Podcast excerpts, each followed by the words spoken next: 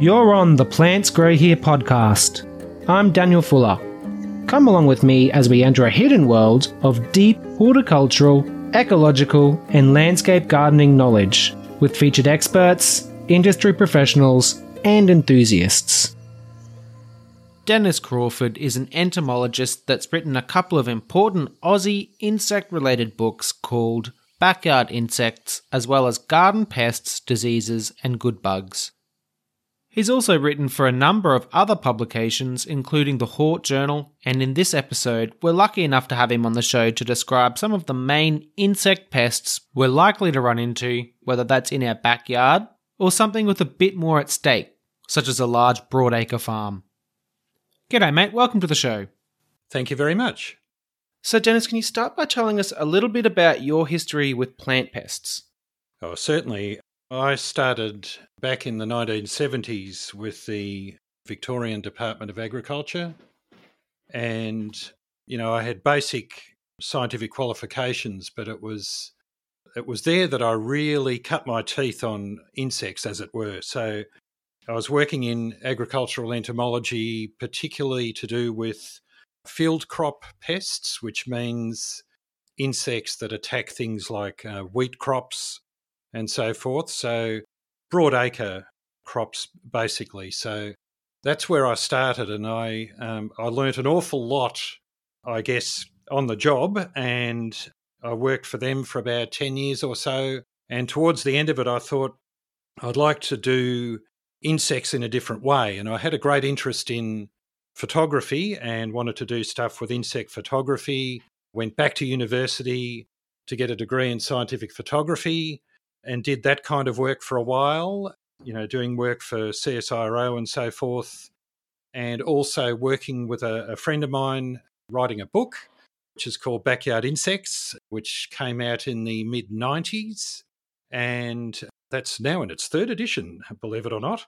And at also at the, around about that time, I started to do some some work with a integrated pest management consultancy, which was mostly in horticultural crops this time. So uh, things like vineyards and rose glasshouses and so forth. Um, and that sort of allowed me to work with different crops, with different insects, and to see how they worked. And the whole idea behind integrated pest management is to help growers to protect their plants against insects and do a whole lot of work as preventatives rather than waiting for a problem to happen and then mm-hmm. you know try to use a, a, pesticide or so forth so there was a lot of work around you know how you can eh, cultural controls which are things you know could be as simple as pulling weeds out, which may be harboring the pests, and then things like encouraging beneficial insects.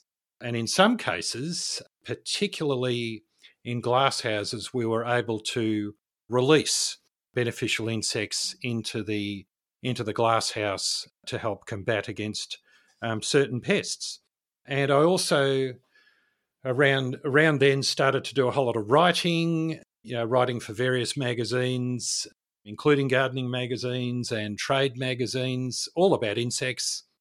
And yeah, and eventually, which culminated in me writing my uh, latest book, which came out five or so years ago, called Garden Pests, Diseases and Good Bugs. So that brings us to the next question that I have really nicely, Denis. What is the difference between a pest and a non pest insect? Sure. Well, uh, in a in a nutshell, a a pest insect is really just something that we call a pest. Mm-hmm. It's a it's sort of a, a, human label, you know, a label that humans mm-hmm. give to mm. insects, in other words. And so out there in nature, all the insects doing whatever comes naturally to them. And there are millions of species, and about half of them feed on a plant in some way or other, you know, whether they chew the leaves or or bore into the plant or, you know, dig underground and feed on the roots or whatever it is, about 50% of all insects feed on plants in some way. Is that living plants? Oh, yeah. Uh, and some dead plants, you know, things like okay. borers and so forth. So if you think about that, so gosh, you know, so half the insects feed on the plant. So every plant probably has an insect that feed, feeds on it. Yep, that's that's correct. Mm, yeah. So how right. come how come there are still plants? You know, why haven't the insects eaten everything? You know, and that's because well, they'd be eating basically eating themselves to death because there'd be nothing you know for the next generation to feed on. So there's this thing I you know I guess you can call it a balance. For want of a better a better word in that sort of things can go in boom and bust cycles where even out there in natural systems like in a in a national park or whatever you could have one year where say for example the gum trees had a whole lot of caterpillars on them in the next year they might not have so many caterpillars or or that caterpillar not at all and that's sort of fairly normal so you'll get a thing where the insects will build up in numbers and then they'll sort of collapse because mm. they've got it slightly wrong and maybe eaten a bit too much. I've seen this where you can see caterpillars coming out of gum trees where the gum trees have got no leaves left on it, all these caterpillars coming down the trunk, and then the ground underneath the tree is swarming with caterpillars about six inches deep.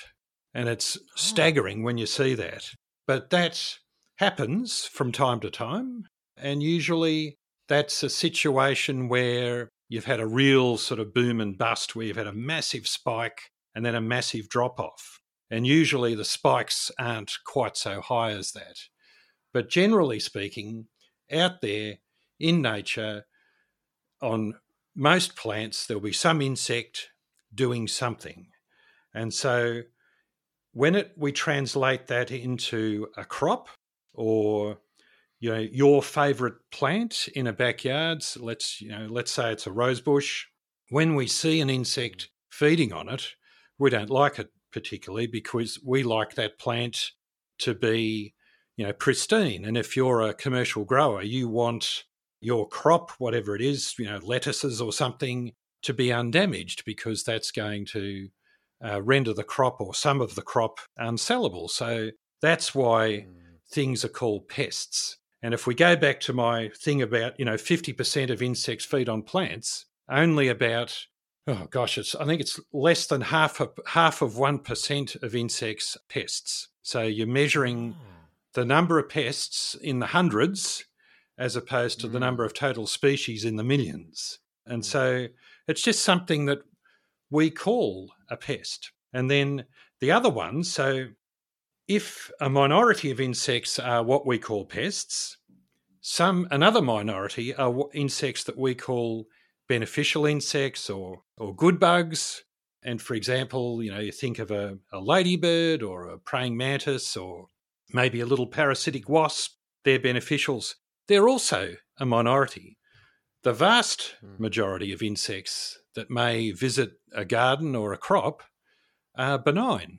They're not pests and they're not beneficial either. They're just doing their thing, whatever they happen to be doing. They might be just feeding on a flower. They might chew on a leaf and then move off. Or they might lay eggs and a few larvae of some sort hatch out and they don't particularly cause much damage and then they move on. And so mm. some some are pests, some are beneficial, but the majority are just there doing their insect thing. Hmm. Absolutely. It reminds me of plants as well. You know, we have pest plants that we like to call weeds, but again, that's, that's right. just a man made definition. Correct. Yeah, that's exactly right. A, a, good definition for a weed is a plant that we don't want somewhere. Yeah. Wherever that, where, wherever where is, you know, usually our backyard, yeah. you know, the, or the veggie garden or something like that. It's what you know a, a plant that we we determine that is out of place uh, for some reason. Absolutely. And I would like to point our listeners towards two episodes that I think are relevant in the conversation so far, which is episode 50, Understanding Weeds with Ben Sims, and also episode 33, which is Intro to Integrated Pest Management with Dr. Peter Ridland. So after you finish this episode, make sure you go and listen to those if you're not quite uh, understanding what we're talking about when Denis was talking about IPM a little bit earlier. Denis, when we're talking about insects in this episode, I think that we're going to be a little bit loose with that term because there are other insect like pests, such as mites, that we're going to include in this sort of insect like pest definition. Sure, that's a, a, really good idea because you know mites can be uh, very serious pests, and so they are insect-like in in in a sense, but they are uh, being eight-legged creatures. They they are more uh, closely related to spiders and scorpions and so forth. And what makes mites difficult in a home garden setting is their size. They are they are very very small. Hmm. Some of them you can see if you if you look at a plant carefully. You may see them moving on on the leaf, or things like spider mites create uh, produce a webbing, which is uh, you'll see on a plant. But there are others um, which are absolutely tiny. You know, they're le- about 0.1 of a millimeter in size. So you would need a, a very powerful, uh, like a hand lens, like a, a magnifying glass or a microscope to actually see them. So unfortunately, with mites that are that small, um, you tend to see the damage first, mm. and then you go hunting for what it is. And hopefully, you've got some sort of way of magnifying uh, the leaf uh, to be able to actually see the mite. Mm-hmm. So we're looking at a plant sign here, a sign of the damage of, of an insect like pest. I just want to briefly touch on the difference between a sign and a symptom. Can you tell us about that? Well, sure. I mean, they're one and the same thing, really. Um, so you're looking for, you know, a sign or a symptom of insect damage is, you know, what, how it feeds, and what that causes the plant to look like. So, for example, uh, with a with a chewing insect, and quite often we're talking about the larval form of the insect. So, it could be a caterpillar, or it could be a say a beetle grub. They have jaws, and they tend to create fairly obvious damage symptoms where they, you know, basically chew chunks out of a leaf, either in the middle or on the edge. Um, and so that sort of damage is, is fairly obvious. But then you have the insects which have sucking mouth parts, which is basically a mouth part like a straw, which they poke into the plant somewhere, you know, often on the leaf, and then they, they're sucking the sap. So sometimes that kind of damage is difficult to see or difficult to determine, oh, or sorry, to differentiate from other kinds of damage.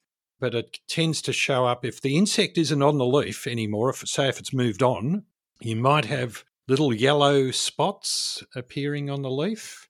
And then the other sign to look for with a lot of sap sucking insects is that the the insect you know sucks up huge amounts of of sap, which is, has a fairly high sugar content.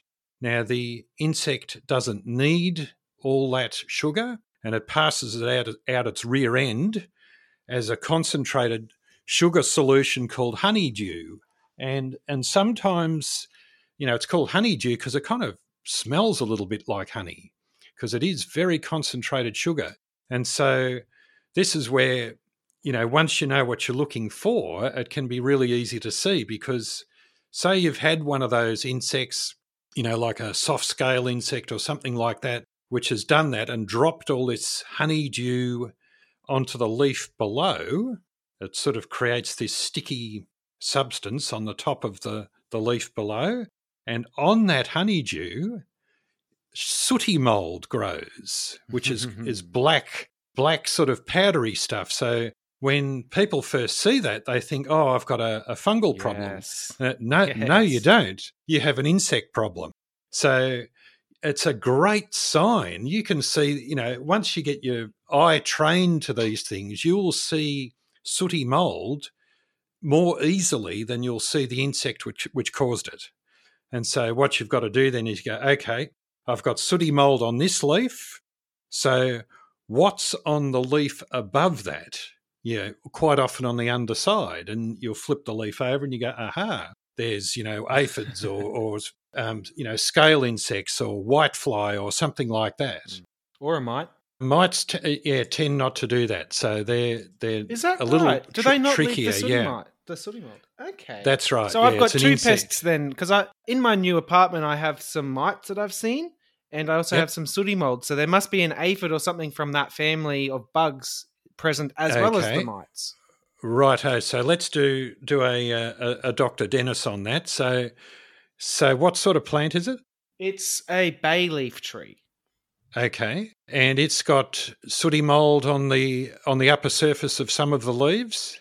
Yes, on the upper surface, and I'm I might have actually if you- assumed it was red spider mites because I think I've seen one or two spider mites around, but maybe I haven't looked closely enough, Denis. Yeah. So if you look under the leaves, you've probably got, I would say, being a bay leaf, probably a scale insect. So you'd be looking for a a small sort of dark brown to to black kind of um, dot, maybe a couple of millimeters across, something like that on the underside of some of those leaves.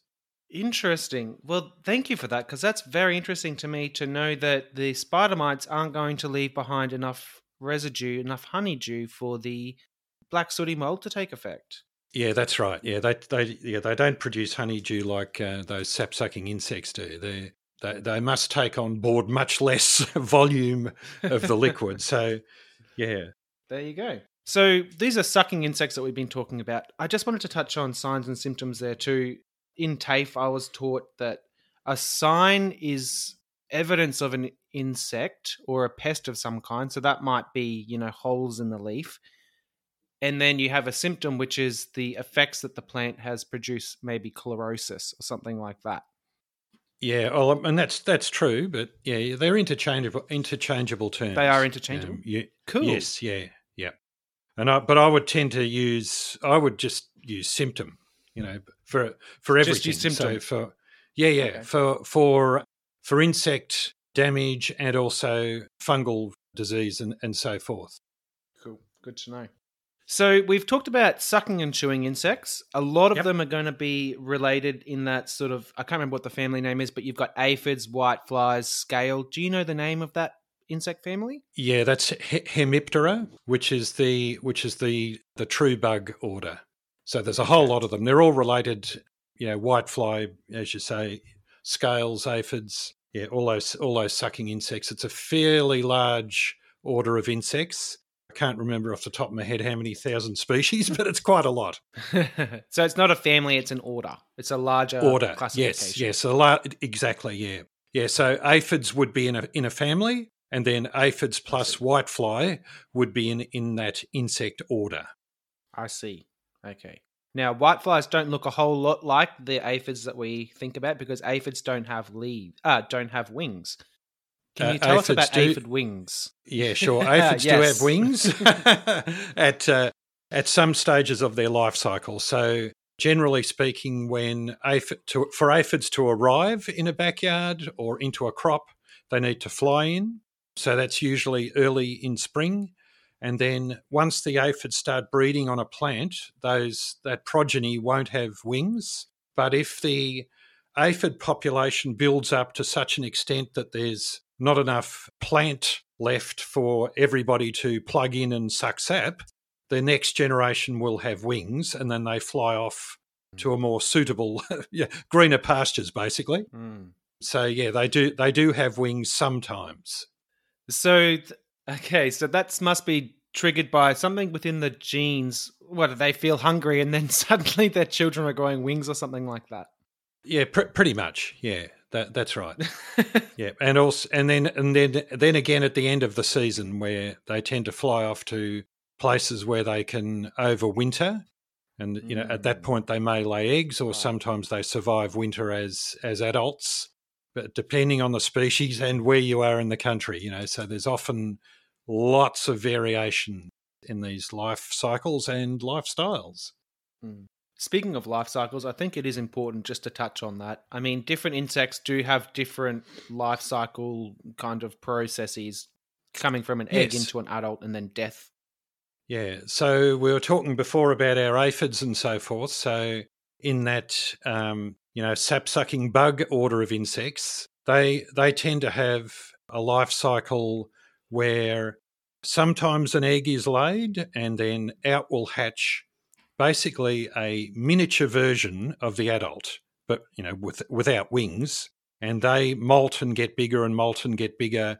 And then at their final molt stage, they'll have wings. And there's some variation there where a lot of aphids, for example, can give birth to live young. Hmm. So that's why, with some aphid pests, the population can build up incredibly quickly. And even, even more intriguingly, some aphids don't need males. So they hmm. reproduce by parthenogenesis. And so each female adult gives birth to females and so forth. So you end up with this incredibly rapidly developing population of aphids. So, so that's one type of of uh, life cycle, and those immature insects in that life cycle they're usually called nymphs. So we compare that, uh, compare and contrast that with another life cycle that most people would, would be familiar with would be butterfly, where you have an adult butterfly or, or moth that lays an egg, and from that hatches a larva, which we call a caterpillar. And so at that stage, that's the time that the insect grows. So when they first hatch out, they're tiny and they molt and get bigger and molt and get bigger until they pupate. And pupation in that sort of hard shelled thing is often how those kind of insects survive winter mm. because it's kind of kind of armor plated if you like but it's also where that great change happen happens which we call metamorphosis where you have something that used to look like a caterpillar turns into a six-legged flying insect via, via the um, the pupa so it is extraordinary what happens inside inside a pupa, where sort of hmm. at cell level, their kind of little cells are allocated. You know, that's going to be a wing and that's going to be a leg and and so forth. So it is absolutely amazing what happens inside the pupa of an insect that has a life cycle like that. And they're the only creatures, the only animals that do this. Yeah. Absolutely crazy. And when we're talking about the different life cycles too, maybe you know, a butterfly might look beautiful and you might think it's beautiful, but at the end of the day, if it's an introduced pest, uh, that life cycle of the butterfly isn't the only life cycle. It might have a terrifying grub, um, sort of a caterpillar phase. Oh, absolutely. And the one, one that springs to my mind immediately is the uh, the cabbage white butterfly. Whereas in other countries, they're kind of people, you know, photograph them and you know collect them because they're they're a mm. native insect and it's a native butterfly, and they put up with you know a little bit of damage in their cabbages. Whereas here in Australia, they a major pest because when they first arrived here, um, you know, which was quite some time ago, there were there weren't the beneficial insects here that would help to combat it. So during the, I think it was the 1940s and 50s, we imported a whole lot of beneficial insects from from Europe to help combat it. So that's a, mm. a variety of parasitic wasps which lay their eggs in the caterpillar and uh, and kill them that way. So that sort of breaks that life cycle. So you don't get another mm. generation of egg laying butterflies emerging. So yes, some some butterflies are pests on some plants in some countries. Yes, that's right. It's all about the balance, isn't it? We've got these ecosystems that have evolved over vast periods of time, but I don't want to get bogged down on that too much because we have talked about that quite a lot on the podcast already. Sure. It's just so relevant when we're talking about insect pests. But you did mention the caterpillars there. They are a type of a chewing pest. That's correct, yes. So the particularly with butterflies and moths, it's only the larva that causes the damage because mm. you know butterflies and moths just have a you know a nectar feeding uh, proboscis that curly curly tongue like thing that they have under their heads so they don't cause much damage at all there are a couple of obscure moths, which which damage uh, very ripe fruit because they're that this is in uh, like North Queensland because the they have the tip of their little proboscis is sort mm. of tough enough to be able to get through the skin of soft uh, soft skinned okay. uh, ripe fruit, but they are in, a, in an mm. incredible minority, incredibly yeah. low minority. So that would be one of the cases of uh, evolutionary convergence there, where they're acting almost like a thrip or something like that. Uh, kind of, yeah. So it's a it's just a way for yeah. So the, the the evolutionary thing would have been it gives the adult more options. The adult butterfly, uh, sorry, adult moth more options in terms of what it feeds on. So mm. in the rainforest, you know, where they evolved, if there aren't enough flowers, you know, if I've got a hard tipped proboscis, I can also feed on the fruits, you know, mm. if I mm. can actually get in there. So so that's how, how that would work. Mm. Totally. So we've got we've talked about so far sucking and chewing insects. We've talked about how we can tell the difference between them just by looking at the signs on the leaf. So maybe there's um, a little bit of discoloration. You got some yellow spots, or maybe some sooty mold for a sucking insect.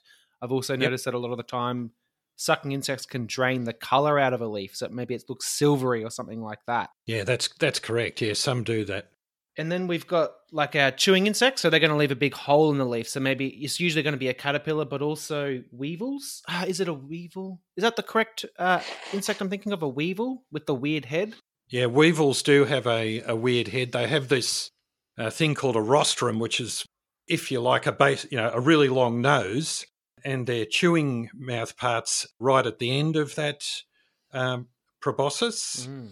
And they can, they are a type of beetle. So weevils are in the beetle order. So they have mm. chewing mouth parts very similar to to most other beetles, and the because of that sort of lengthy rostrum, uh, the damage can look slightly different. They tend to do this sort of uh, how can I describe it? Sort of they take sections out of a leaf almost with a with a, a square edge to it. It's kind of quite different to a, a, scalloping damage, which would be mm.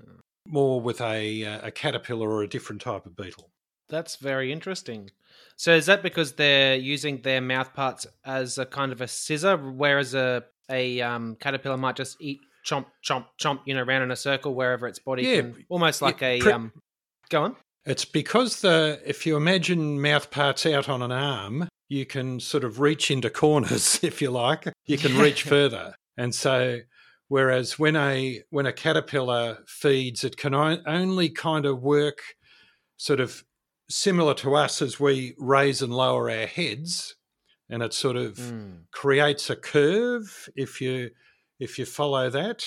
And so that's why caterpillar damage tends to be a sort of a curved scallop rather than this sort of notched slotting that that weevils can do.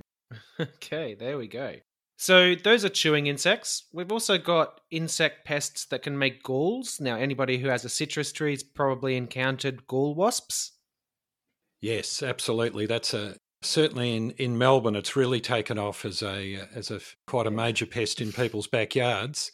But there's a, a range of insects which cause galls um, in plants, and it's a, a phenomenal defense mechanism. So what happens is the you know whatever insect it is lays an egg into the into the plant tissue, you know, into a stem usually, something often when it's fairly soft and young stem, and then the plant kind of encapsulates that egg and sort of forms this hardened thing around it, kind of to as to protect itself. But in so doing, it creates this amazing, like uh, kind of like a little castle around the insect.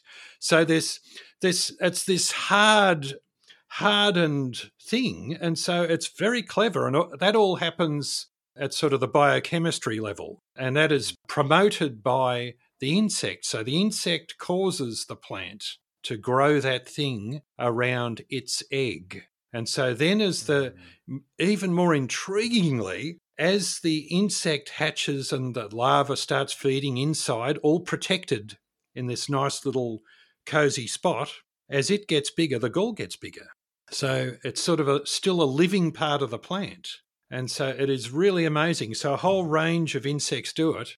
Galls have a have a different appearance depending on what insect has caused it. And you were mentioning the the citrus gall wasp. So that's a, a tiny little wasp, you know, about oh, two millimeters long, I think it is. Right. And it can tiny. cause yeah, it's minute. So most most home gardeners have never seen one because they are so small. Mm. You will see the emergence holes in old galls where you'll see it peppered with tiny little holes. That's the next generation of wasps leaving and going somewhere else to lay more eggs. But these wasps, these tiny little things, can cause galls to form that are, you know, up to half a metre long. And I've seen this, and they look grotesque when when a plant is so badly infested, the, the plant just looks terrible. So they, they can be a problem. But there's a range of other insects that do this, and they do it, you know, out there in nature, you know, with gum trees, for example. A whole lot of insects cause different shaped galls to appear on the leaves of gum trees. And that's perfectly natural, happens all the time the insects and the trees have kind of evolved together, and you rarely get an infestation on a gum tree of gall, uh, any gall in, inducing insect, which is a, of a problem for the tree. Only if perhaps it's a, a, a sapling tree, a very young tree that is probably stressed by something else, um, you know, drought or whatever. And so, you know, in nature, they tend not to cause too much of a problem, but in you know in home gardens they can be. And the the interesting thing with the the citrus gall wasp is that it's a native insect. It has evolved with our native citrus, and once we uh, introduced cultivated citrus from other countries, it went, yeah, I think I prefer these. and so that's yeah. why they they tend to they just love it. So that's interesting. I didn't know that they were actually native to Australia. That's wild. Because we do have the what do you call the native lime uh, that we have? Yeah, here? the desert de- desert lime and so forth. There's a few. Yeah, yeah. Oh, so that's one of them. One. Okay. yeah, yeah, yeah. There's a couple, a couple, few different species of trees that produce these those little uh, little power packed citrus things. Yeah. So yeah. And when I think about the damage that they can do, I think about a branch being like a straw and then if you take a little bit of a grain of sand and you put it in the straw, you're changing the amount of liquid that you can pull up and push down through that straw. So you're creating like a an obstruction within the branch. Would that be correct? For the gall, Now yeah. it tends to all its um, all those you know veins and arteries if you like are usually just under the under the skin of the tree under the under the bark mm. and so it get, it still runs around through the gall so oh okay so it doesn't really yeah. cause too much damage too much is it just an aesthetic thing is it yeah that's right so it, what happens oh, okay. is you know it just they just basically if if you let it run uh, they just take over the tree and eventually mm you know, if the galls get big enough and extend all the way along, you tend to not have too many leaves left. But, you know, minor infestations, you can still have, you know, nice lemons or whatever it is that you're you're growing. So um, they, yeah, it's not like, for example, a chewing insect that might defoliate a plant that causes much more damage. Right. But you know, certainly in the end, they can they can be so so badly you know, infested with the galls that there's more gall than actual stem. Mm, right. Well, that's very interesting. I'm learning so much today. So, I guess with the gall wasps, look, we will talk a little bit more about IPM soon and some of the strategies. Like, we'll go over that briefly. We did do another episode on it because I don't want to dwell too much on that. But sticky traps, they're not selective, are they? Yeah, that's right. Yeah, so any any small insect will certainly stick to it if they're attracted to it. And a lot of insects mm. appear to be attracted to that the color yellow.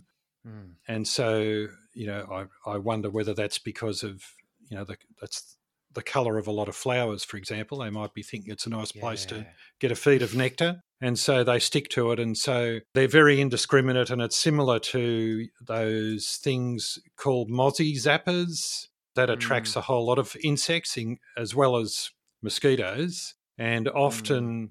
the mosquitoes are actually a minority of the insects that, that are actually killed by those things. Yes. Well, it's not good, especially seeing as we are in quite a bit of a situation globally with insect numbers. Denis, we've organized speaking about another topic for another episode on a particular type of leaf miner, but there are lots of different types of leaf miners, and I just wanted to touch on them briefly in this episode as well. Sure. So, leaf miners are an insect. Well, it could be a it could be a sawfly, a bunch of moths that do it, and also a range of flies, usually in the, the family Agromyzidae. And they how it works, generally speaking, is they the adult lays an egg inside the leaf, and the egg hatches into a larva of some sort, which then starts to feed inside the leaf, usually just under the you know the first layer or two, and mm. it sort of moves forward, and eventually you'll end up with this sort of sinuous trail that is you know quite visible on the surface of the leaf. Mm. And as the larva gets bigger, you know, it, it molts and gets bigger, the the leaf mine gets wider. And so it'll start off quite small and thin and then gets wider as the as the larva gets bigger. And then eventually it will pupate either in the leaf or it will emerge from the leaf and drop to the ground, you know, depending on which leaf miner it is. And so mm. ones that might be uh, obvious to people would be something like the uh, the citrus leaf miner, which is the larva of a kind of moth, which forms these sinuous silvery coloured trails on leaves and then there's a, a couple of flies that people might have seen the, the cineraria leaf miner and the the cabbage leaf miner, which causes sort of similar squiggly trails in leaves. And, you know, generally speaking, they're not too much of a problem. They can, the citrus leaf miner can get out of out of hand a bit, but it's usually only on the the new growth, the new season's growth, you know, nice soft leaves. It's a real problem though in commercial crops where mm-hmm. if you have a, a leaf miner, say on something like chrysanthemums on all the leaves, mm. it makes those flowers unsellable. And the same for things like uh, leafy vegetables like, you know, kale or something like that. If you've got these squiggly lines all over it, and, you know, they can't sell the crop. So they mm. can be a, a very serious pest. And uh, and yes, we are uh, going to do another podcast on uh, on yeah. a recent arrival. Fun times, not. not, yeah. Not. so I can't wait to get to that one because I do have a lot of things I want to talk about there because the, it is fascinating to think about, um, you know, insects that are using plants rather than investing their own energy into building a cocoon of some kind. Yes, yeah, it's a, it's a great way. You know, as far as evolution goes, uh, you know, something like yeah. a leaf miner is a is a, a great step forward in that their their larvae protected, and so because mm. larvae usually very soft and and very attractive to you know things like birds or or ladybirds or whatever you know predatory beetles and things, and so if mm. you can install them inside a plant like a like in a leaf mine or in a gall, there you go. Mm. They're they're protected and you know it's life's good it's free real estate, as they say. Absolutely, and you know, I mean, other insects do protect their protect their larvae in other ways, like you know, borers are, are pretty obvious. You know, where their the soft larva is inside a tree, you know, which makes it really hard to get to, or say the things that feed on tree roots underground. There's not many things down there that will will prey on them. So, you know, that's another good way to protect your young, and that's all they're trying to do. That's that, that's sort of the the evolutionary imperative, really, is to try to protect your young as much as possible and, you know, keep your progeny going as much as possible. And hopefully, you know, install, uh, get, well, you know, the precursor for the next uh, generation. Yeah, that's it. Now, we've spoken about sucking, chewing, galls, leaf mining insects. Are there any other insect, major insect pests that we've sort of neglected so far? Well, probably the one I just touched on, which were the, the borers. They right. they can yes. they can cause they can they can cause a lot of damage depending on where where where and what. so mm. they tend to be quite serious pests. Into like for example, with some of the the longicorn beetle larvae, which get into gum trees, that can be a real problem in plantation timber, where you really don't want tunnels inside the wood that you're trying to mill and sell. Mm-hmm. Um, so, whereas out in the out in a, a, national park, it's not so much of a problem. Sure, the plant the tree might eventually fall over, but generally speaking, a lot of these wood boring uh, beetles tend to be attracted to trees that are in decline anyway. And so the because if the tree is really healthy and not stressed by something else, the tree has a defense mechanism where they say the egg is laid under the bark, the grub hatches out, and they've got very powerful chewing mouthparts, and they start to chew mm. into the into the wood of the tree. The tree has this sort of specialized sap which it tries to flush that larva out with. And so that's why the the the adults are more attracted to a tree in decline because that defense mechanism is less likely to be so effective. That's an excellent point, Denis. That brings me to the question of what other methods of defense do plants have in nature? Many and varied. So, one of the interesting things that plants do is to use their chemistry to call for help. So they put put out this uh, you know, bit bit like you know Batman with the the bat signal thing. so, so as a as a, a plant feeder of some sort is feeding on the plant, it gives off certain chemicals which other insects can detect, and so they come in and they either directly feed on what is feeding on the plant or they lay their eggs uh, in amongst it. And so, an example of that might be aphids feeding on a plant, and then the plant giving off a chemical which is detected by a hoverfly, you know, lovely little flies, sort of bee like, mm. wasp like flies, that comes in and lays an egg right in amongst the aphids. And so, when that egg hatches into a, a fly larva, they, they have got something to feed on. And so that happens a lot, so that you know, plants do defend themselves that way. They also defend themselves, you know, with various spikes and hairs and all sorts of stuff to try to mm. to stop insects feeding on them.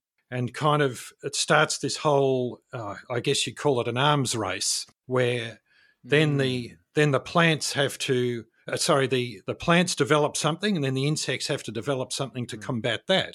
And a, an, a, an example of that might be, say, the milky sap of some plants that you might be familiar with. You know, things like dandelions do it. They have this sort of milky sap, which is poisonous to a lot of insects. But some insects um, have worked out a way to combat that. And so, and then you can take that a step further, where the insect then uses the plant poison to make itself poisonous to other insects. so the classic example of that is I know that's a bit of a that's a bit of a, a chain reaction, isn't it? But that's what goes on in nature all the time. And so the example of that, which everyone would know, would be the monarch butterfly. In you know North America has those massive migrations, and then they overwinter in those forests in Mexico in the in the zillions. They feed on a plant called milkweed, and I can't remember the, its its scientific name off the top of my head. Sorry about that, but milkweed, which tells you it has milky sap, and so the larvae of the of the monarch, so the caterpillar, feeds on the plant. It's immune to that poison, it doesn't hurt it at all. And then it takes it on board. And so when the caterpillar pupates, it's still retaining that plant poison. And then the adults also have it. So it makes them distasteful to birds. And so wow. they've sort of co opted this poison, which should actually kill insects, but it doesn't kill them, and it use they use it to make themselves distasteful. So it's astounding. So you know, nature is amazing like that, where you can have these multifaceted mm. stories appearing. It's just like a very, you know, we have these TV shows where we have, you know, these struggles for power. Well, this is the same thing. It's just on a very, very slow scale most of the time. Yes, that's right. Yep, tiny little little worlds. Yes, until we introduce something where it doesn't belong, and then changes can happen rapidly, and that's where I see real problems happening. Yes, that's right. The so when a when a new insect arrives somewhere, often there aren't things to to combat it, and they can go a bit crazy and and cause uh, all sorts of problems. So it is yeah, it's a real issue. But you know, pests, um, pest insects can be introduced from elsewhere, but of course they can also be native and then take a liking for our cultivated plants like the, the gall wasp was you know the example that we were looking at earlier. So things can change. It's a it's a never ending feast out there. Mm, that's so true.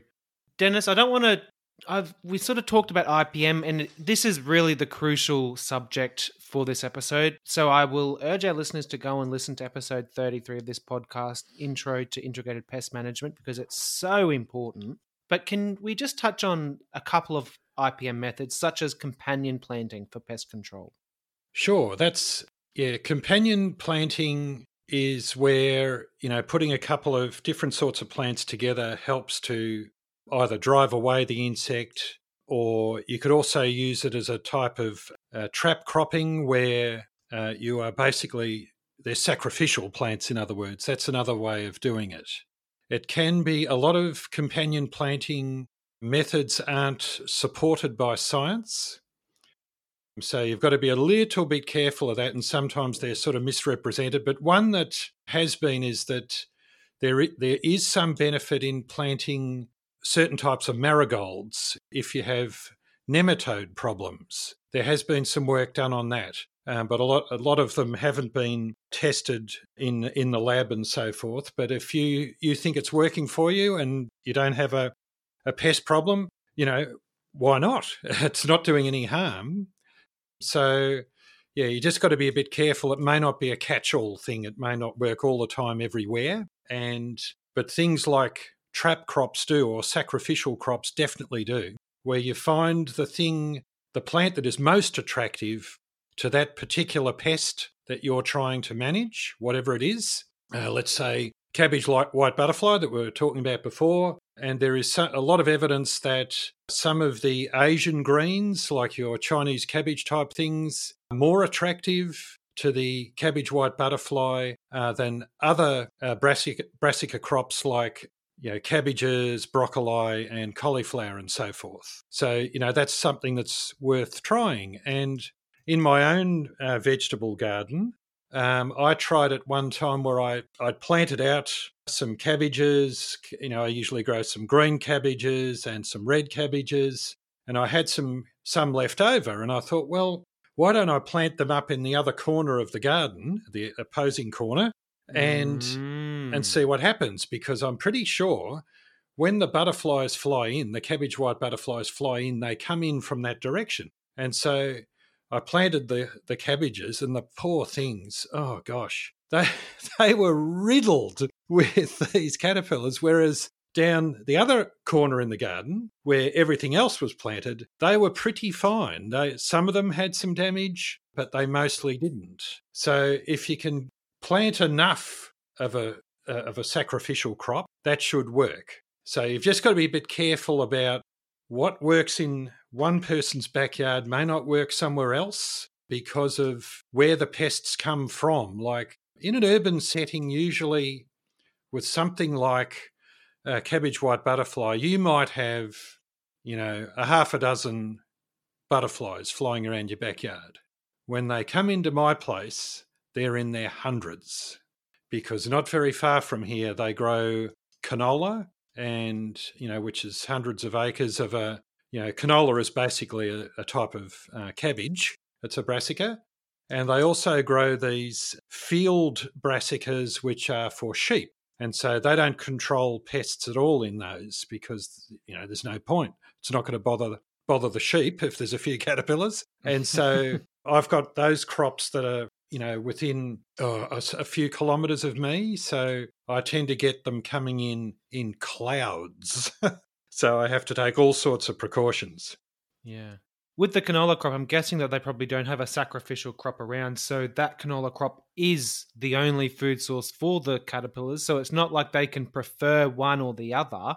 You know, they're going yeah, straight that... for that one plant. Whereas let's imagine if we want to tell, well, let's say we have a party and we have people who really like almonds, but they will yep. also eat peanuts. But the people who love almonds, we want them all in one spot so that we can come and sort of say, hey, we don't like people who like almonds. We want you to get out of the room. So if we can get them all in one spot together, you know, it's kind of easier to to sort of yeah, sort of Yep. Separate. Yeah, I, I, I, don't like I don't like talking about separating people, but but the analogy yeah, there. No, you know, we, have got works, these moths that yeah. really love cabbages.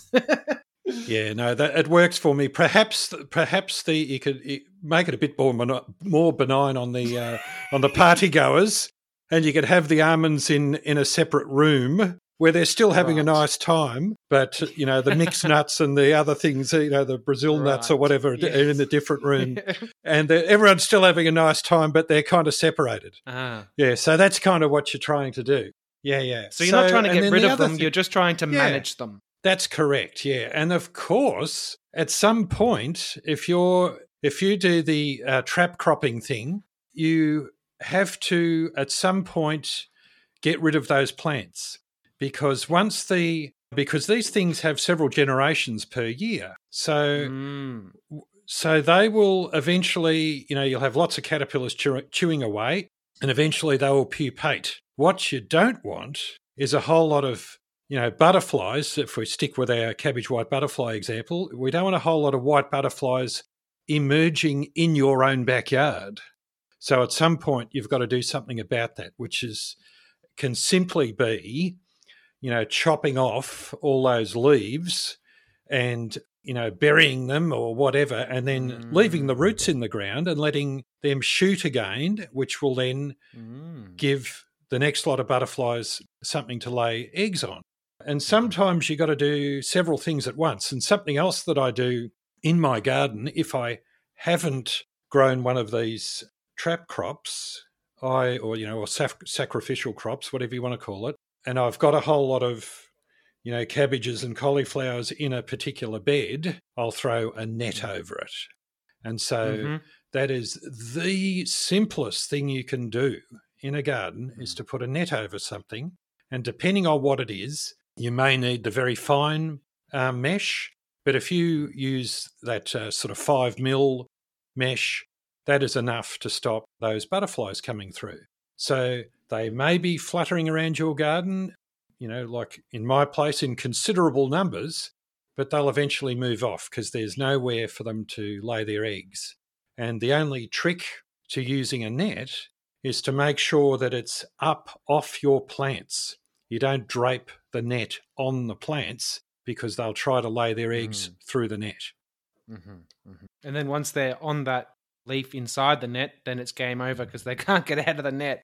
Well, yeah, they'll just keep uh, keep breeding breeding in there. You know, you've got yourself a uh, a butterfly zoo. yes, yeah, butterfly zoo. Yes. Yeah. Exactly, an atrium. Indeed. So, chemical pesticides. What do you reckon?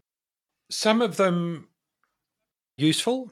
Most of them aren't, because what tends to happen is that a lot of the, you know, sticking with home gardens, I guess, the a lot of them have very broad spectrum in that they are designed to kill a whole lot of different types of insects, mm-hmm. and you can tell that by just you know reading the label. You know, it'll say something like you know kills ants, caterpillars, weevils, you know, whitefly or something like that. So that's a fairly, you know, broad range of broad range of insects. You've got some some sap suckers and you've got some leaf chewers there. So that gives mm. you an indication that it's a broad spectrum insecticide. So they are particularly problematic because not only do they kill the insect that you're trying to control, they also kill the beneficial insects which are helping you control the insect that you are yeah. trying to control. So. They are never a good idea. And so the more targeted you can be, the better.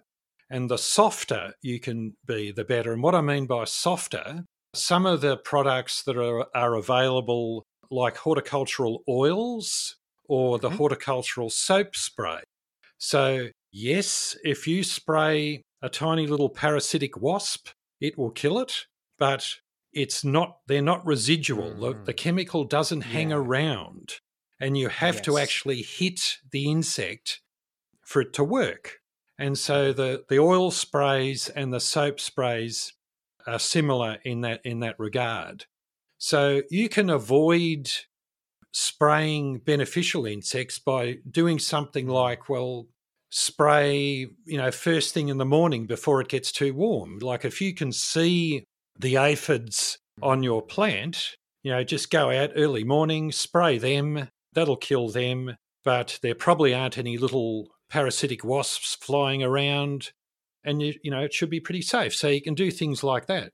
And then there are the, so, you know, even though they're relatively broad, they are quite soft. And so then there's another group of uh, insecticides that are really specific to particular types of insects. And the, the classic example of that is a, a thing called Dipel, which is a which only affects caterpillars. It's based on a bacteria, Bacillus thuringiensis, which only affects caterpillars.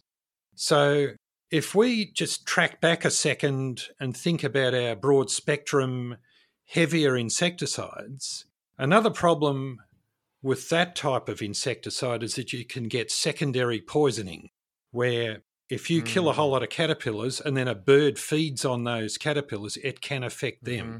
So mm. with Dipel, this bacillus based thing, it's it's soft in that it doesn't kill beneficial insects that are flying around. It's very narrow focused, so it's not broad, broad spectrum, and it doesn't do that secondary poisoning thing, so it's very safe to use. So it won't affect you, it won't affect the birds, won't affect your pets, and if applied correctly, it will work. It's just a little bit trickier. You know, you don't sort of want to spray it in the middle of the day when it's too hot, and you don't want to spray if there's rain coming because it might wash off and then you'll have to spray again. And it takes a little while to work because being a stomach poison of caterpillars, so you sort of spray it on the plant and you know and the caterpillars, you direct it sort of into where they are and where they are feeding. But how it works is it doesn't kill the caterpillar when it touches it, it only kills the caterpillar when it eats it.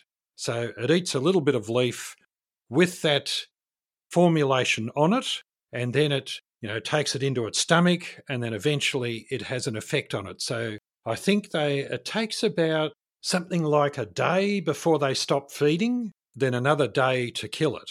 So you've got to be a little bit patient that it might not work straight away. But unfortunately, that's the only one that we've got that we can use in home gardens at the moment.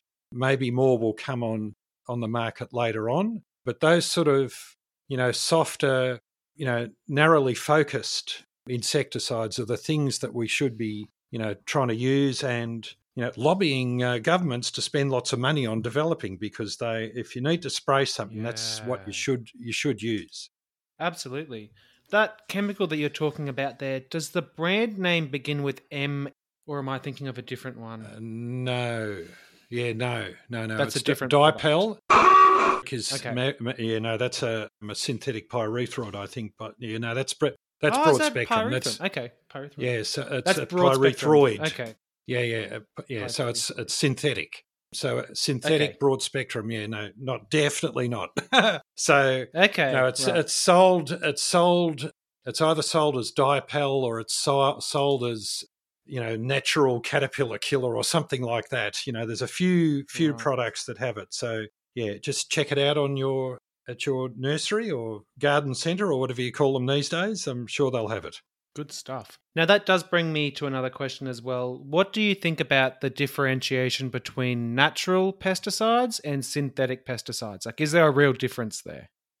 Well, uh, you would have to say that, you know, I guess dipel could be thought of as a as a natural insecticide because it occurs naturally, but it's kind of mm. it's synthesized in a way because it's all concentrated and so forth. And the other thing to think about is that, you know, just because it's natural doesn't make it safe. So if you think yes. about early early poisons are plant based, so they're made from plants or parts of plants. Yeah. And there's one that is still used in home gardens. Know, what uh, usually some sort of dust, vegetable dust, or something like that, and it's based on a. Uh, the chemical name is rotenone, which is, I think, a, oh, I should know this, shouldn't I? I think it's the root of a plant that's dried and crushed up now, you know, that sounds great. You know, it'll kill caterpillars and stuff. In other countries, they use it to kill fish. They throw it in, they throw, crush these roots up, throw them into a stream, and the fish rise to the surface. And then they get, that's how they catch fish. You know, so that gives you an indication that just mm-hmm. because mm-hmm. it comes from a plant doesn't make it particularly safe to use in terms of, you know, they're yeah. usually pretty broad in their in their target range, it'll kill a whole lot of things. So once again, it mm. may kill the beneficial insects which are helping you out as well as the yeah. the pest that you're you know dealing with. So yeah, just got to be a bit careful. Yeah, and I think that's the same deal with like um, pyrethrum and uh, neem too. You broke up a little yeah, bit there, right. so I didn't hear the name of the plant. What was the plant? Root plant? You broke up. I didn't hear that. Oh yeah, the name of it. Uh, the name of the chemical in is rotenone. Rotenone. What's the plant? Do you know the plant name? Oh, or did you say you don't know it because you can't remember? Yeah, I can't remember. It's a, it's a root of something. Yeah. So we've also got something called pesticide resistance. What does that mean? Yeah, that's a very important story, that one. And it's often part of the story with uh, agricultural pests and even new arrivals, you know, ones that have only arrived recently. One of the stories that people might remember is I think it was back in the 1970s or early 1980s on the Ord River scheme up the you know the top of Western Australia around Kununurra, there was a cotton industry, and so they planted their cotton. And the first year was a bumper crop, and they thought this is fabulous. You know, it's the right climate, nice and hot. We've got uh, endless water with this new irrigation scheme. This will be fantastic. The next year it wasn't so good because by then the, the moths had found the cotton and they were starting to lay eggs and the caterpillar numbers were building up so the, the farmers started spraying u- using what was uh, available at the time. And after a year or so they found that they were spraying more and more regularly rather than say doing maybe one or two sprays per season. They were doing multiple sprays. And then after a, a few more years they were doing things like spraying twice a week. And so mm. what happens is so you've got a whole bunch of caterpillars, you spray them. Most of the time, some of them will survive. It won't kill them all because they are naturally resistant to it. But you're talking about a, a mi- minor percentage, you know, 0.1% or something of the population will be just naturally resistant to it. Now, the next generation, as they breed up, you know, and they mix with a population that hasn't been sprayed, you know, the proportion of resistant moths or resistant caterpillars starts to rise. And if you keep mm. spraying, it'll keep rising and keep rising and keep rising yeah. until most of the caterpillars are resistant to most of the chemicals that you're throwing at it. And so it is a real problem. And so the Ord River cotton, the whole that whole story between beginning of the cotton growing and the end of the cotton growing was a period of about 10 years. Mm. That's how quickly that can happen. Now, even more tragically, this caterpillar which has various common names like budworm and cotton bollworm and corn earworm, which is known to science as Helicoverpa armigera, it migrates. It can fly colossal distances. It sort of gets caught up in the jet stream and can fly hundreds, if not thousands, of kilometres. And so within a few years, those that resistant population managed to make it to one of the major growing areas in southern Queensland. And so, you know, they sort of arrived, if you know, some of them were resistant. And then once again, the resistance, resistant population started to take over because the non resistant ones are being killed off. The resistant ones aren't mm-hmm. killed off, and slowly the proportion builds yeah. up again and again and again. And so that resistant population has now got all the way around Australia, including into Tasmania. And so it is unfortunately resistant to most of the chemicals uh, that are registered against it. And so that's why insecticides such as the Dipel that I was talking about, the, the caterpillar stomach poison, is a much better way to go, as is uh, using integrated pest management techniques and especially the promotion of beneficial insects. So it's about having more than one tool in your tool belt. That's right. Yeah. If you're so IPM, integrated pest management, it uses insecticides, employs insecticides as a last resort, using the softest op- options available and the most targeted options available, rather than back in the day where people put on a spray by the calendar.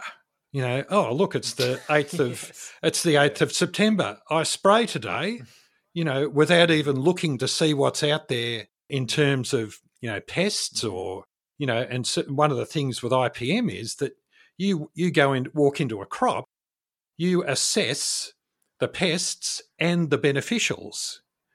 You know, so not just one. So you know, what what's the population of pests like? What is the population of the beneficials like? Are the beneficials starting to outnumber the the pests? How much damage is the pest going to cause? Is it actually economically viable to try to control them with insecticides? So all those things sort of start rolling into into the equation, and that, that's those are the sort of determinations that you have to make. Absolutely, because we have a responsibility as human beings. You know, we like to think of ourselves as probably the most intelligent animals on the earth. I mean, I know that's up for debate, but you know, I yeah. think that because of the capabilities that we have as a human being, yeah. that comes with a huge responsibility to shepherd this yep. planet that we live on. So that's, you know, we cannot be using broad scale pesticides on a calendar because we're destroying the ecosystem. Yes, absolutely there's lots of talk now about you know regenerative regenerative farming and so forth regenerative agriculture you know and integrated pest management and all those things and it's sort of trying to turn things around so that it those sort of ideas become the norm rather than the exception and to get mm-hmm. people to think more about what's on their properties you know whether whether they're a very large farm or a small holding or a hobby farm or a backyard and work out mm. you know what what is out there. And it's i always i'm always amazed when i talk to farmers about you know what's on their place. You know when i walk in they expect me to you know tell them okay you need to do this this and this to to combat that particular pest whatever it is. But by the end of it they're telling me things because they know so much once you ask the right questions they know where the pests come from, like the direction and out of what you know like they oh yes you know uh, fred blogs next door doesn't control that that patch of weeds over there and i know that such and such comes out of there and that starts down at that end of the paddock and ends up up here. And you can start rolling mm. all that local knowledge into your assessments and so mm. once you do that the the farmers are delighted when you tell them well you know, you know more than I do about your place. and if you, you know, the direction they're coming from, all you have to do if you want to spray is just spray that edge of the of the paddock and leave the rest alone and you'll be fine. Right. And so once you can and often you have to trial these things, start small, do it with one paddock and then move on to the rest just to show them how it works. But it's absolutely amazing. And after a few years, they have had a major reduction in the amount that they spend on on insecticides. Absolutely. And I'm seeing this change as well as somebody who's looking from the outside at the agricultural industry. You know, I think it's fantastic to see in this country people taking it seriously. But I yeah. think where we're lacking is the landscaping industry, especially the maintenance industry. You know, the solution so often, even with people who are educated in this stuff, is just to reach for the chemicals at the first yeah. sign of any kind of an insect. And I was telling you earlier, I worked under somebody who saw a lady beetle and they wanted to spray just because I saw a lady beetle. And it just breaks my heart because lady beetles are a good sign. You know, yeah, we right. need to be preserving them. So yeah, yep. I, I, want the landscaping industry to take this a lot more seriously. Yeah, look, often, yeah, yep. Look, it's the way. Sometimes it's the way they're trained and so forth, and they're they're also possibly following, you know, the guidelines of what's been set by the landowner. Some yep. people don't like, you know, anything affecting their plants, so they like to have the perfect lawn, mm. you know, which can look amazing when you see some of those brilliant emerald green lawns from one side to the other of the garden. And you think, wow, you know, that does look pretty amazing. And they want all their plants to be, you know, totally untouched by, by inse- insects. So, in a way, the landscapers are between a rock and a hard place. But I, I do take your point that some of them do use a whole lot of, of chemicals and they are often licensed to use mm. chemicals that the home gardener themselves aren't allowed to purchase. So it can be a bit a bit tricky, but yeah, look, you know, I I don't want to tell people how to, how to do their job, but part of it is no, you know, if they could if they could educate the landowner to be uh, a little more tolerant of a little bit yeah. of damage, the garden would be a mm. heck of a lot healthier. And it's something that I always talk about when I do a lot of my public speaking is that, you know, one word that you need to think about is that word tolerance, because we've been, we've sort of been hoodwinked into it, you know, like for decades and decades, we've been brainwashed to expect to have, you know, the perfect apple when we buy it at the shop, you know, wherever you buy it, you know, greengrocer, supermarket or local market or whatever you know, and to never see an insect on on the produce. And the same thing goes with the the cut flower industry. You are not allowed to have, you know, the slightest blemish on a rose bloom. Whereas, you know, often if, you know, any rose grower will tell you, you know, that you will have the odd one, you know, there'll be a, a chew mark here, there'll be a little bit of a, you know, botrytis sort of disease on on one over here, you know, and it kind of it's just normal that there are that there is some damage and and or you know disease symptoms. So we've been taught to expect that. Now when i was a kid which is a long time ago it was not unusual to find insects in in produce that you bought from the greengrocer particularly things like if you were shelling peas to find a you know one little pea in the pod plus a fat caterpillar you know, and of course, as a kid, you love that. You go, oh, look, you know, there's a caterpillar. Oh, it's bright green. And, you know, okay, throw it out and feed the birds, you know. And so it was all part of life. Whereas now, you know, the I know what happens when the supermarket buyers go to the wholesalers. They look at bins, and if they see any insect, they'll reject the entire bin. And so and that could be I've some in some circumstances, uh, and there is an education program to try to combat this. It also applies to, as you were saying, ladybirds. They see ladybirds crawling around in it, and the growers going, "That's a good thing. That means that you know they're not that produce isn't full of chemicals." But the buyers trying to reject it, going, "Oh yeah, but it's a live insect." Yeah, but you know the the beetles will leave eventually, you know, because they realise, hang on, this isn't good. we're we're in a we're in a box full of apples or whatever it is, you know, and so they'll move on, they'll fly off. But it is a real worry. So that's why in the supermarket itself, when you go to buy stuff, that you'll rarely see a living thing in in amongst the uh, the vegetables and so forth, because it all happens at the wholesale level. Yeah. Recent guest that I interviewed, it's actually coming out this weekend our time, but when the Mhm. listeners listen to this episode, it will have already been released. So it's going to be episode 59. It'll be Crimes Against Horticulture. And the guest was Billy Goodnick. And we were speaking about like the mindset of gardeners. And he mentions the janitorial mindset of a gardener. Yeah. You know, we're looking for straight lines, we want it to be neat and tidy. It's Yeah. not about understanding the plant or loving the plant on its own terms. It's about trying to force it into a, a man made conception about what we wish it was rather than what it actually is.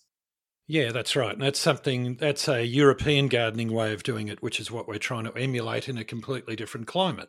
And so we're we're still, you know, doing that and it's and it's not good. And we should be trying to have, you know, much more biodiverse gardens. And if you if you think about, you know, some of the work that uh, AB Bishop has, has been doing, you know, with habitat gardening, and I I remember from a talk of hers that I saw where she said that nature abhors a vacuum. And so what she meant by that was that that means two things. You don't want an, you know, somewhere where there's only one or two species of something, but also, you know, vacuuming as in, you know, cleaning your house. You don't want it cleaned up too much where you might have that back garden that is, you know, the lawn from fence to fence, you know, with two or three plants dotted along it. You know, that's not going to be particularly biodiverse. And so, if you do get something that flies in and decides to lay eggs in your lawn, you're in trouble because there aren't other insects there to help combat it. And that's how, uh, you know, well, for example, in horticulture, like monoculture promotes pests. If it was more mixed up, it wouldn't be such a problem. You know, back in the day, you know, a couple of centuries ago, people had small patches of things, of varying things, not thousands of acres of the same thing. And so if you're a moth flying in, you'll go, whoopee doo. This is fantastic. I can lay my eggs everywhere and this is brilliant. But if it's a bit harder to get to, you know, it's going to be a different story. And so now there's the, all this talk about on some of those very large farms is returning patches of it to nature. So, you know, it sort of started, oh gosh, I guess back in the 1960s and 70s with things like shelter belts, which was all about preserving the soil from wind, which were just rows of trees. But now they're much more mixed plantings of having undergrowth as well. And hopefully of a range of species that, you know, flower at different times of the year, which can then attract in, you know, some of the beneficial insects, particularly wasps, which need a feed of nectar before they go and do their work. And so this is all part of the, all these things are part of the conversation now of trying to return some of the land to nature. And there's been lots and lots of studies done on it in terms of how much land grower needs to give up. And it's, and it's actually quite a lot. It's up to 20% or so before it has an, has an effect on, um, on yield and so forth. And you think, now, how can that be? You've got less, you got less land under crop. Well, the crop that you've got is better, you know, and it's just better for the uh, for the soil and you know just the land itself to have you know more sort of you know things like creeks that are running and bits of wetland and bits of forest and bits of sh- um, you know just shrubs you know scrubby stuff is is good enough. And it doesn't have to be grown in neat rows and plantations you know just chuck it out there it's all good And I urge our listeners to go and check out episode 57 with Matt and Elizabeth from Growing Real Food for Nutrition because they're talking about how biodiversity actually increases nutritional density of food. That's right. Yep, absolutely. Yeah, the the uh, the jury is definitely in on that one. The the work's been done. So it's all this stuff is supported by science and some of the the studies go back decades. And they mention a few studies. I wanted to touch on as well, you mentioned nature abhors a vacuum. Now, if we think about your yard, your yard wants to be one of two things, the way I think about it. it either wants to be a grassy plain or it wants to be basically a jungle. Yeah. So when you have a bare patch of lawn, nature is going to fight that. So it's going to bring in what are called colonizing plants. So we That's think right. of the, them as being weeds. And eventually you're going to end up with a jungle if you just leave it and do nothing to it. So, yeah. you know, horticulture is all about understanding the laws of nature, I guess, the way I think about it. So, if you plant something there and you establish that land and you sort of make your own jungle, then nature's going to fight you a little bit less. Yeah, that's right. So, if you've got biodiversity, you're ahead of the game, really. And things things will come and go, like even in a, a really mixed planting, you know, you will get the odd plant that dies. It just it happens, mm-hmm. you know.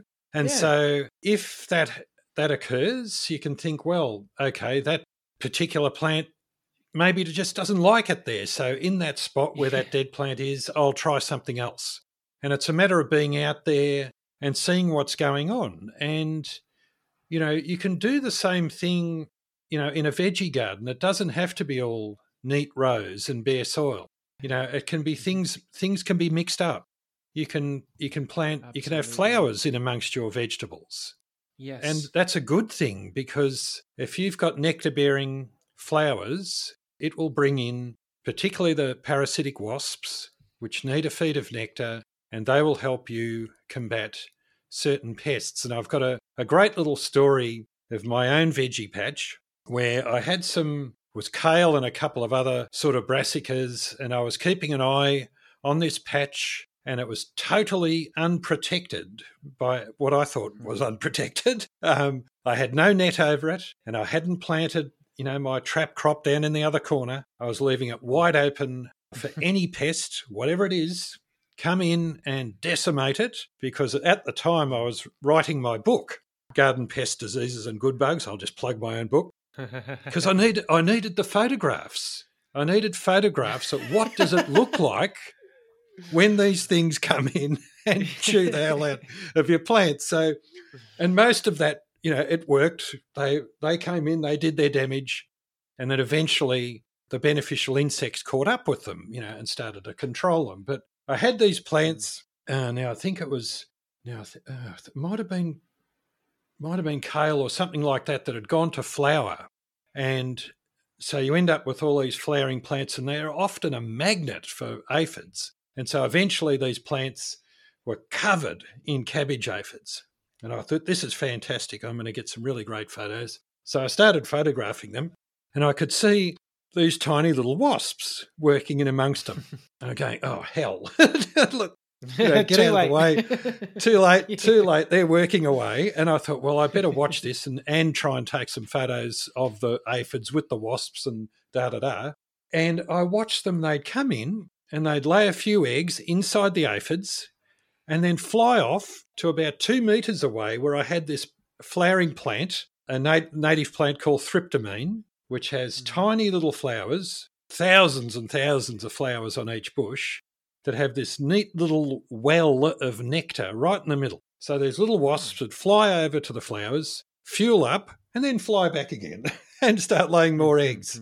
And this just went on. Of course, they're they were way too small to to try and uh, video it, but uh, it was it was just stunning. And I thought, look at this. I, I mean, you know it works, but just to actually yeah. watch it happening was quite amazing. And within a short period of time, you know, like a few days, I could see that nearly all of the aphids, like we're talking, each plant had hundreds of thousands of aphids on it. They're coated in them they were all parasitized. And you can tell because the they kind of swell up a little bit and then they start to have this sort of metallic sheen to them. This is the aphids. They start mm. to change. And so that's nature telling you is those aphids are no longer feeding and inside there's a little wasp grub developing.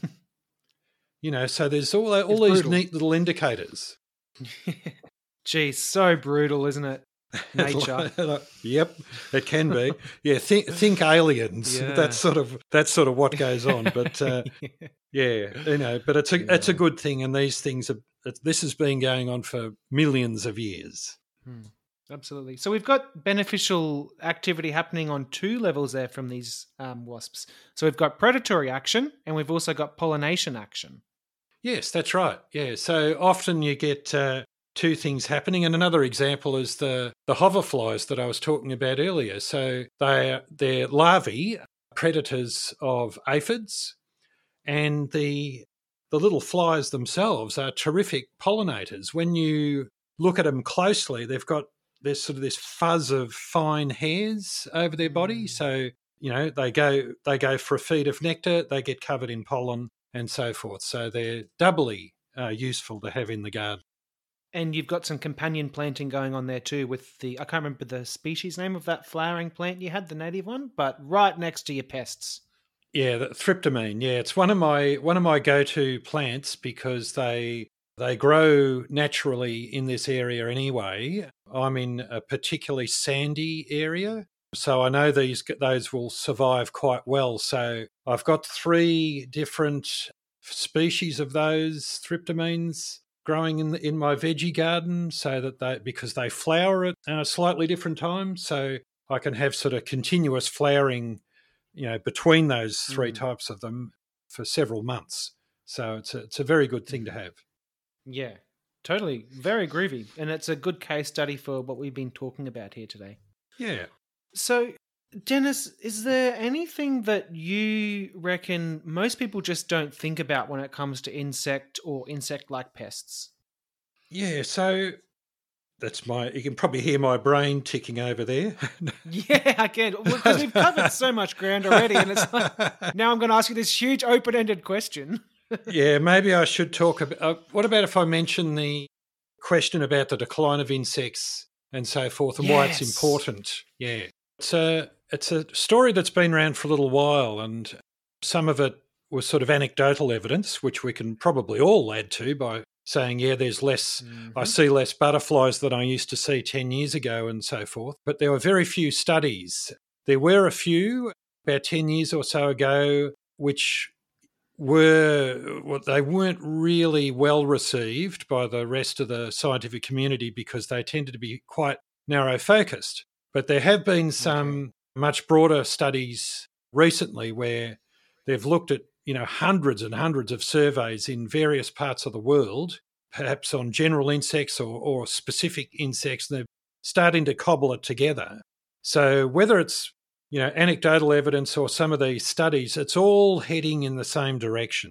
You know there is insect decline, you know amongst at least some insects in some parts of the world, and so this is important because, you know, we've been talking about um, insects as pests or, uh, or as beneficial insects, you know, in helping combat those pests. But out there in nature, insects play a vital role. If you took out all the insects out of the terrestrial ecosystems of the planet, they would all collapse because insects underpin all of those terrestrial ecosystems. They are the food for all of the animals on top yes. of them on the on the food pyramid, if you like. They are mm-hmm. also the pollinators. They are also mm-hmm. the great recyclers. They are also food for each other. You know, so the the parasites and the and so forth, and the wasps, uh, are the the predators. You know, so they play these vital roles in ecosystems. And so without them, uh, we would the planet would be in much worse trouble than what it's already in. So what we don't know is how many insects you can take out, how many species that you can remove from an ecosystem before it collapses. I mean, no one's ever looked at it. You'd have to destroy one to, to make it happen. So we just don't know. You know, would it matter? You know, if uh, you know, North America lost more of its native species of bumblebees. We don't really mm. know, you know, because it, you know, it's only yeah. a couple. It happened in a couple of places. You know, what happened if it, it happened everywhere in North America? We just don't know. We assume something bad would happen. We just don't know what it is. You know, possibly the loss of. Well, I assume something catastrophic. Well, to start with, it'd be the the loss of the plants that rely on those bees for pollination because Mm. some bees are re- uh, sorry some bees and plants have very specific relationships. Other plants not so. They they they'll be pollinated by a range of insects. Some plants require a particular insect to be pollinated Mhm. by and if you remove that insect eventually those plants would disappear. You know what if there were certain other animals that relied on that plant for food they would also disappear. What if other animals ate those animals? They would also Mhm. disappear maybe you know and so on. You get these knock-on effects. How long it would take i've got no idea. You know it's not worth even contemplating. So that's why It's not an option. no. So in a in a general sense with this d- decline it's it's vital to ecosystems. Those ecosystems support us you know the oxygen we breathe you know partially comes from all the plants um, on the planet. You know i know a lot of it comes from plankton as well but you know the air is going to change that we breathe without all those plants you know if the things uh, the ecosystems start collapsing. So it's a, a terrible scenario with, that we shouldn't even contemplate. So they're important out there in nature they're important in our backyards so if you can help promote them by having a more diverse backyard or perhaps even doing things like habitat gardening you know those sort of gardens are more enjoyable because you've got more things there to, to look at and more birds and lizards and so forth it's just nicer so it's it's certainly worth doing Absolutely agree. And put away the chemicals until the absolute last resort. Yeah that's that's right that's ru- rule number one don't, don't spray anything unless you have absolutely have to try other things first Yep. And we're talking about heritage plants or something like that. You know, a lot of the time we're just going to sacrifice a plant rather than use it.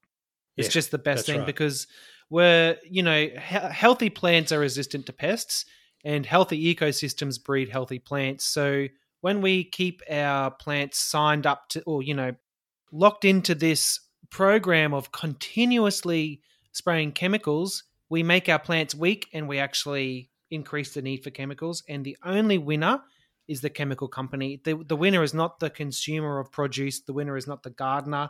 The winner is not Yeah. the person who gets to look at the garden. Mm, that's right. Yeah, that's right. And and it's yeah, you could extend that by you know some of the fertilizers and so forth. It all becomes all part of the same the same thing where you you just hook hooked into it. And if you're. If at the other end of that chain is a uh, you know is a supermarket buyer, you're locked in. You know you've there's not not a lot you can do unless you completely renegotiate everything. And that's why you know it's so difficult for growers to switch from conventional farming to organic farming. There's so many hoops they've got to, to go through, to jump through to actually get accreditation. And, you know, because they've been using, you know, all the nasty stuff, that's got to take some years to clear out of the system. Yes. You know, it's really, really tricky. And I, I admire them, those people so much who who are prepared to wait that long to get that accreditation so they can become organic farmers. It's it's quite amazing. And also, you know, there's a transition period, not just to get the accreditation, but to build up that good, healthy soil biology, et cetera, et cetera. Because when we've been Yeah. ruining the whole system for so long, it takes time to build back. It's just like our gut bacteria. yeah, exactly. yep. One last question. So this is the one that this is the question that people either love or they hate, and it's because it's just so open ended. Is there anything else you'd like the listeners to know about? So this is a place to plug or advocate a change. Sure. I'd, um, yeah, the final thing I'd like to say is to never stop learning. Oh, You know, I've been doing what I do for for decades. You know, since the 1970s, and I am constantly learning new things about insects. It might be a, something really, really specific, but it, it could be something you know relatively general that I've just missed or I've just never read the right thing. So there is always something to learn. So yeah. if you come across people who are saying, "Oh, you, all you need to do is this, this, and this," that is a really simplistic way to look at things. You know, read as much as you can. Try and keep up with some of the new research. I would try to read material that is as scientifically based as possible and not just people's opinion because you know everyone Mm. can have an opinion about everything if if they want but it's got to be backed up by at least some sort of trial and don't get Mm. suckered into following something that is not true and i'll just give you one little example for years i have been trying to kill off the plastic white butterfly thing and the theory goes Okay. that if you get a, a plastic butterfly, uh, a white butterfly, and put it amongst your cabbages, it deters from cabbage white butterflies flying around your garden from laying eggs in the same patch. Because okay. cabbage white butterflies are territorial. Now, Right. Okay. that's not true. So they've studied this. They are not territorial. So a couple of scientific groups have looked at this. They've looked at it separately. So they had one group working on can we prove whether cabbage white butterfly are territorial or not? Or, you know, are they or aren't they? So they did various trials and they proved they are not territorial. So if a female butterfly is full of eggs, is full of fertile eggs ready to go, she will lay her eggs sitting right next to another female laying her eggs. How do I know this? Because I have seen it. I have seen it. so the other trial, I thought, okay, let's try the plastic butterfly thing. So, you know, you get your plastic butterfly and you attach it to a stick somehow and you put it in amongst your crop. So they had a trial where they had a, a, a crop with nothing, a crop with just sticks, just in case it was the stick working, then a crop Mm. with Mhm. sticks with the butterfly on it. And they had that in several locations, set in several different to- soil types over a number of years. So this is a full blown trial. Mhm. And the answer did it work or not? Nah, not at all. There was absolutely no difference between one crop to another as to whether they were damaged or not by the by you know the butterflies laying eggs and the caterpillars hatching out. And they watched it all the way through. So they were they were counting eggs. They were counting you know whether the eggs hatched or not and then then later on comparing the damage. So it was the same No roughly change. the same number of eggs laid in the first place uh, same number of eggs hatched out same amount of damage. It is not true. And that, that is still being published in books and magazines and blogs. Oh, no. So be very careful about where you get your information. And, you know, if you do see something and you think, oh, is that really right? You know, just check, see if other people are saying the same thing and try to drill into where it came from because you can be misled. You know, if you're expecting that to work, you'll be sadly disappointed if you do have a number of butterflies flying in. So you just got to be a tad careful about some of the things that are promoted as possible deterrents or repellents. Uh, they may just not work, as in these plastic white Yeah. butterflies. So um, check out totally. you know some of the uh, some blogs by uh, reputable people you know good magazines and there's even you know youtube channels of Hort Journal is a ripper, seeing, seeing as how I'm one of the writers, yeah, because that's sort of more scientific based, the material that's written in there. And, uh, you know, I've got a blog of my own called One Minute Bugs. Now, look, it is a bit sporadic. If I'm doing a whole lot of writing for, you know, commercial reasons, I'm tending not to do the, the free stuff on, on my blog Mm-hmm. but I have occasional pieces there and also little videos that I make from time to time. And if you're looking for a good book on garden pests, diseases, and good bugs, look for that one because it it replaces some of those other general garden insect books that were around for some time. But this is this is the new one, so it pretty much answers. And it's relevant in Australia. Yes, it's Australian So- based. It's Australian based as opposed to some other publications, and it suits pretty much the whole country. And it's sort of, I've tried to cover things for people who want to use pesticides. So there's a pesticide chart, and then in, actually, in, like in the pest sections, lots of tips on what to do if you don't want to use spray. So I've tried to make it mm. for everybody. That's beautiful. Now, Denis, just before I let you go, I did have one question I wanted to ask you, seeing as we were talking about fact and fiction with regards to scientific studies and Yep. pesticides and stuff like that. As an entomologist, what are your thoughts on glyphosate? Glyphosate, in terms of, it can be very useful if you're trying to control a whole lot of weeds. It's a little bit like some of the broad spectrum insecticides. It's a broad Mm-hmm. spectrum herbicide. So it's, uh, you'll end up with bare soil. By creating bare soil, you are then promoting other weeds, which may be a bit Mhm. more resistant to glyphosate.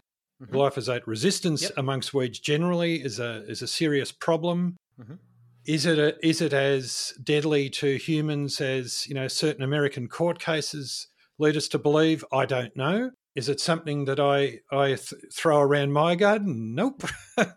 I do. I control weeds in other ways, but I would you know it's if it's available out there and people want to use it, I can't stop them. There is a link between the decline of bees and glyphosate.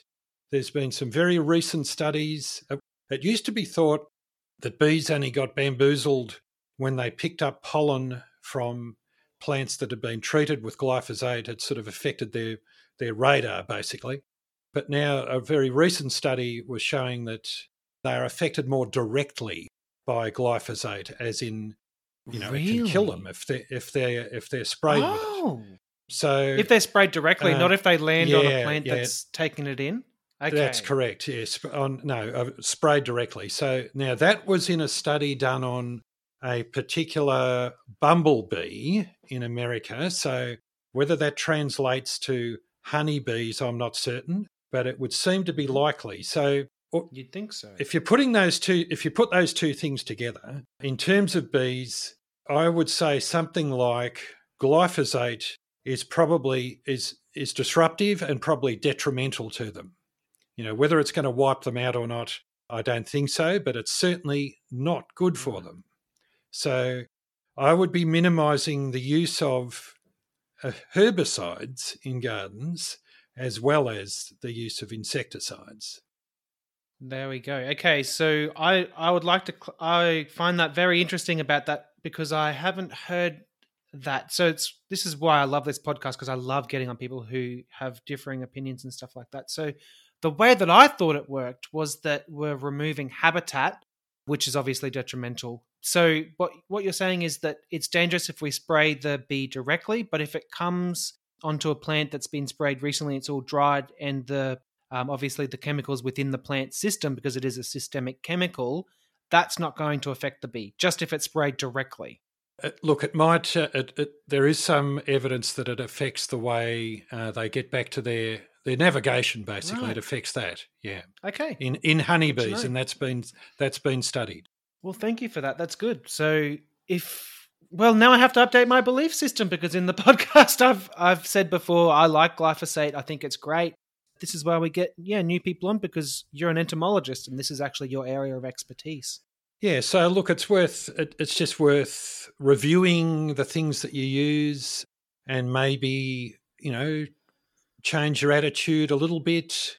You know, you don't have to make wholesale changes overnight, but I can Mm. see I can see the use of things like glyphosate in Yeah. certain circumstances. It's probably the only thing they can use, yeah but you've just got to be careful.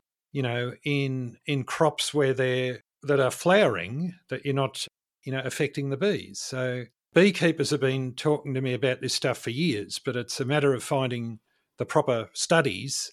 You know, Yeah. anecdotal evidence only gets you so far. It needs to be proven in a Yeah. trial, and there has been some work, but there needs to be more work. You can't rely just on one paper. It needs to be repeated Right. and then be trialed in, in different countries in different circumstances and see if that's so. But Mhm. the the trouble with broad broad spectrum herbicides is similar to the broad spectrum insecticide story in that you you create resistance, you also promote the next lot of of weeds and or pests. Mm-hmm. Totally. Yeah, well, thank you so much for an excellent episode, Denis. This was quite a nice, lengthy one, so I hope that our listeners are still listening because yeah, chock full of info, and this is the only insect general episode I think episode I think we need to do. I think we've basically covered a lot of ground here, mate. Thank you. Oh, well, thank you. It was a, it was a great chat. If you'd like to read Denis's books, you can find links in the show notes to purchase both of them, including the classic Backyard Insects and his latest offering, Garden Pests, Diseases and Good Bugs. If you like this sort of content and want to support us, please follow for future episodes, check out our back catalogue, and share with your friends, family, and colleagues.